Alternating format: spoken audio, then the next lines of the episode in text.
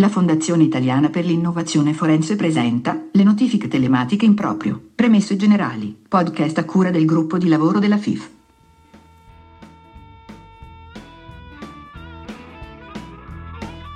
In questo podcast ci occuperemo delle notifiche telematiche in proprio che sono un tipo particolare di notifica in proprio disciplinata dalla legge 53-1994, solo che effettuate anziché in modo tradizionale, cioè attraverso una raccomandata con avviso di ricevimento per atti giudiziari, attraverso una raccomandata digitale e precisamente una PEC, posta elettronica certificata. Con riferimento alle notifiche in proprio in generale, quindi sia tradizionale che telematica, la Cassazione ha già avuto modo di eh, precisare che esse equivalgono in tutto e per tutto a quelle notifiche effettuate a mezzo ufficiale giudiziario. Da queste ultime se ne differenziano tuttavia per alcune peculiarità. Anzitutto la competenza territoriale. Voi sapete che l'ufficiale giudiziario ai sensi del DPR 1229 del 59 ha ben precisi limiti di competenza territoriale ad esempio eh, può notificare i propri atti a qualunque destinatario purché si tratti di una controversia pendente avanti in tribunale, un ufficio giudiziario della propria circoscrizione, oppure, se di altra autorità, solo a chi risieda o abbia sede nella propria circoscrizione. Questi limiti di competenza territoriale non esistono per l'avvocato che effettui delle notifiche in proprio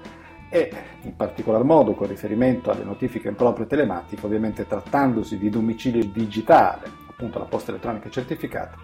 è logicamente inconcepibile parlare di competenza territoriale. Il limite in realtà è dato dal fatto che la posta elettronica certificata non è uno standard internazionale, quindi in teoria l'avvocato può notificare dappertutto, in tutto il mondo, perché il destinatario è la PEC e non un luogo fisico, il limite è dato appunto, come dicevo, dal fatto che nel caso in cui il destinatario non abbia la posta elettronica certificata, non è possibile ovviamente effettuargli una notifica. La seconda peculiarità che distingue le notifiche effettuate dagli ufficiali giudiziari da quelle effettuate in proprio dagli avvocati riguarda gli atti che è possibile notificare in proprio. Infatti, a differenza degli ufficiali giudiziari, gli avvocati possono notificare in proprio esclusivamente atti giudiziali in materia civile ed amministrativa e atti stragiudiziali ovviamente senza limiti di competenza per materia. Quindi preclusa dalla legge stessa la possibilità di notificare in proprio atti giudiziali in materia penale e tributaria, per citare due delle più importanti materie in ambito giuridico Tale eh, discriminazione eh, sembrava all'inizio um, esclusivamente apparente, in quanto in ambito penale e tributario è, è possibile effettuare delle notifiche, tra virgolette, attraverso l'ancor più semplice strumento della raccomandata e quindi immaginavamo anche mediante la semplice PEC, cioè senza i crismi e le formalità della legge 5394 si pensi in ambito penale all'atto di intimazione al test, all'atto di costituzione di parte civile, alla chiamata del responsabile, eccetera. In ambito tributario, ad esempio, alla notifica del ricorso.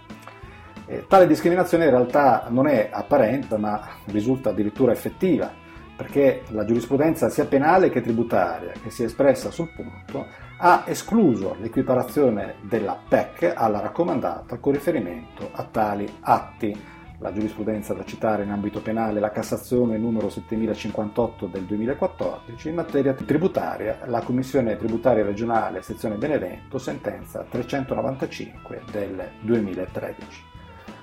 La terza ed ultima differenza che distingue le notifiche effettuate dagli ufficiali giudiziari da quelle effettuate in proprio dagli avvocati riguarda, sempre con riferimento agli atti, il fatto che gli avvocati non possono notificare atti che siano di stretta competenza degli ufficiali giudiziari perché contenenti anche un'intimazione o una dichiarazione degli stessi, oltre all'attività di notifica. Si pensi ai pignoramenti immobiliari presso terzi, ai preavvisi di rilascio, alle intimazioni a testi, fatto ovviamente eccezione per l'ipotesi di cui al novellato articolo 250 del codice di procedura civile. Fatte salve queste eccezioni con riferimento alla competenza territoriale e agli atti notificabili in proprio, vi è perfetta equiparazione, come dicevamo, tra le notifiche effettuate dagli ufficiali giudiziari e quelle effettuate in proprio dagli avvocati e in particolare a mezzo posta elettronica certificata.